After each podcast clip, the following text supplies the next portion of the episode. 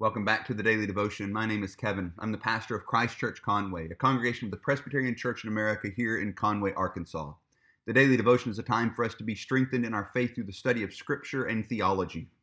We're working our way through the book of Galatians. We're up to the last chapter now, looking at chapter six of the book of Galatians. We only got uh, really just a few more days here before we're moving on to another book, but there's still some important things that Paul has to say as he continues to instruct the Galatians in what it looks like to live in light of the gospel. Up to this point, we've been dealing with the reality that he is trying to correct their understanding of the gospel. They had once believed rightly the truth of this gospel of grace that he preaches.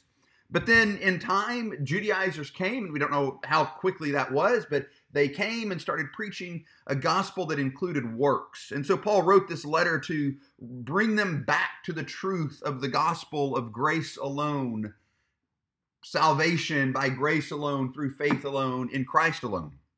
And he works through all that, and then in chapter five, he begins kind of helping them understand that, yes, we are absolutely free in Christ. Our works contribute nothing, but that doesn't mean there's not a Christian life. And that was probably one of the fears that, that the Judaizers would use is, well, if you follow Paul's teaching and follow all this grace that he's talking about, then you're just going to live in sin. And so Paul is reminding them in, in a number of ways that, well, that's not actually the case. There is such a thing as the Christian life. It's just that our success in living the Christian life doesn't contribute to our justification. Only Christ's success in living a righteous life contributes to our justification. So he's dealing with all of that. And we're up now to chapter six, beginning in verse six. We're going to look down through verse ten this morning. Let me pray for us, and then I'll read the passage, and we'll jump right in. Father, we thank you for your word. We thank you for the strength you give us by your word. We thank you that as your Spirit works through the reading and proclamation of your word, we are strengthened in our faith. We ask that you would now strengthen us, that we might honor you in all that we do. In Christ's name we pray. Amen. One who is taught the word must share all good things with the one who teaches. Do not be deceived. God is not mocked, for whatever one sows, that will he also reap. For the one who sows to his own flesh will from the flesh reap corruption. But the one who sows to the Spirit will from the Spirit reap eternal life. And let us not grow weary of doing good, for in due season we will reap, if we do not give up. So then, as we have opportunity, let us do good to everyone, and especially to those who are of the household of faith.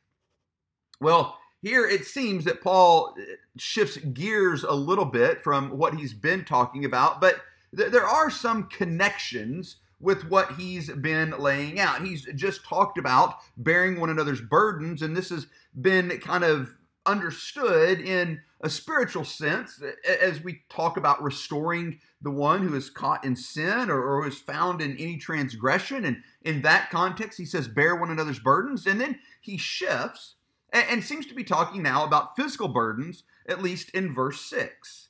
And here is, you know, the favorite passage of, of all preachers, if we want to, you know, get down into the, the depth of it and, and be a little bit honest. One who is taught must, uh, the word must share all good things with the one who teaches. Here's one of the passages that reminds us that it's okay for guys like me to make a living talking about Jesus. It's okay for guys like me to, to make a living being a pastor, announcing the gospel to people in, in individual conversations, in public worship, in Bible studies, in podcasts.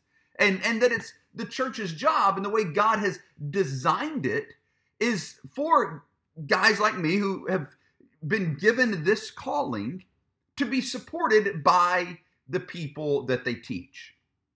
It, it seems, I mean, almost every day it blows my mind that I get to do this, that this is, in fact, my full-time job, announcing the gospel, shepherding the people at Christ Church Conway, preaching and administering the sacraments. But that's how God has designed the church to work. And so here we see that the, the physical burden-bearing is part of the process as well, and is part of the church as well, specifically for those whom God has called. But then he goes on, do not be deceived, God is not mocked, for whatever one sows, that will he also reap. And, and again, it seems like he kind of changes subjects again, but here he's dealing at in this burden bearing and in restoring sinners and, and in talking about grace and living with grace, he's dealing now with, with our hearts. We're not going to fool God into thinking that we're living in grace when we're not actually. The one who sows to his own flesh will from the flesh reap corruption, but the one who sows to the Spirit will from the Spirit reap eternal life. And so here we go all the way back to chapter five, but I say walk by the Spirit and you will not gratify the desires of the flesh, for the desires of the flesh are against the Spirit and the desires of the Spirit are against the flesh. And, and, and here he's reminding us, you, you reap what you sow. This isn't, a, again, we've got to be careful. This isn't a works-based salvation whereby Paul is, is telling them that, look, you're, you know, reap, sow salvation and you'll reap salvation. No, he's talking here about the Christian life. If you continue to sow to the flesh, that is, put yourself an opportunity to be tempted, put yourself an opportunity for the flesh to be provoked, put yourself an opportunity for the flesh to be encouraged, then that's what's going to come out of your life. But if you put yourself an opportunity for the Spirit to be provoked, for the Spirit to be encouraged, then that's what's going to come out of your life. Now, again, we need to be careful. Our catechism rightly defines sanctification as a work of God's grace, whereby we are enabled to die unto sin and live unto righteousness. So it's not that we're, we, we have to kind of prime the pump on the Spirit. We, we've got to be, you know, careful in how we're talking about these things, but Paul's dealing with this reality that if I put myself, if you put yourself in a position for your flesh to be provoked and encouraged and enticed, it's going to be. So then the question becomes, well, how do we sow to the Spirit rather than the flesh? Well, if we go over to the book of Philippians, finally, brother, whatever is true, whatever is honorable, whatever is just, whatever is pure, whatever is lovely, whatever is commendable, if there is any excellence, if there is anything worthy of praise, think about these things. So one, you know, it's kind of the old trash in, trash out principle. What are we filling our mind with? Paul tells us in Romans to be transformed by the renewal of your mind. How does all of this happen? Well, it happens to it happens by us giving ourselves to the Word of God. It happens to us by giving ourselves to the means of grace, to word and prayer and sacrament. These things really are powerful to change us. The Spirit really does use them in our lives. Do you, do you avail yourselves to the means of grace? Are you hearing the Word preached? Are you, are you benefiting from the administration of the sacraments? Are you spending time in prayer, calling out to God for mercy, calling out to God for help? See, that is how we sow to the Spirit, and so reap from the Spirit eternal life. And then he goes on and, and kind of moves back into this idea of caring for one another, this idea of bearing one another's burdens. Let us not grow weary of doing good, for in due season we will reap if we do not give up. Now, here's the other side of sanctification. We want it to be in, you know, the, the world we live in of, of immediate gratification. If I want to feel good about myself, I, I know I can get online and post something that's written a certain way or post a certain kind of picture on Facebook or Instagram, and, and people will like it, and I'll feel good. And, and I can get that instant, you know, kind of endorphin or whatever it is that gets released, and I can feel good about myself. But that's not necessarily how sanctification works. The flesh is quite stubborn and doesn't want to be put to death. And Paul reminds us that this progressive sanctification is, in fact, a process. Let us not grow weary of doing good, for in due season we will reap if we do not give up. See, that's the reality.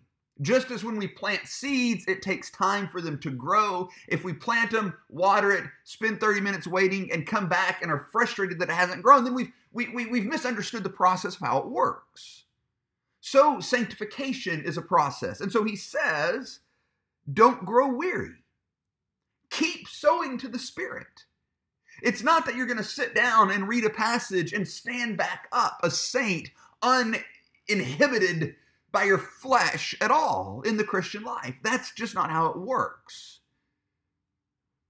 But as these things become the patterns of our life, as we learn more and more by the Spirit to sow to the Spirit, as we learn more and more by the Spirit to, to think on those things that are honorable and true and, and, and worthy and, and, and good and profitable, as we avail ourselves to the means of grace, as we pray with and for people, as we learn more and more to call out to God, we will reap what we are sowing. So don't give up. The Christian life is, as many preachers before me have said, is it's a marathon, not a sprint. Keep putting one foot in front of the other in your pursuit of God. And you can do that because He has pursued you. So then, Paul says, as we have opportunity, let us do good to everyone. See, here's the other side of it.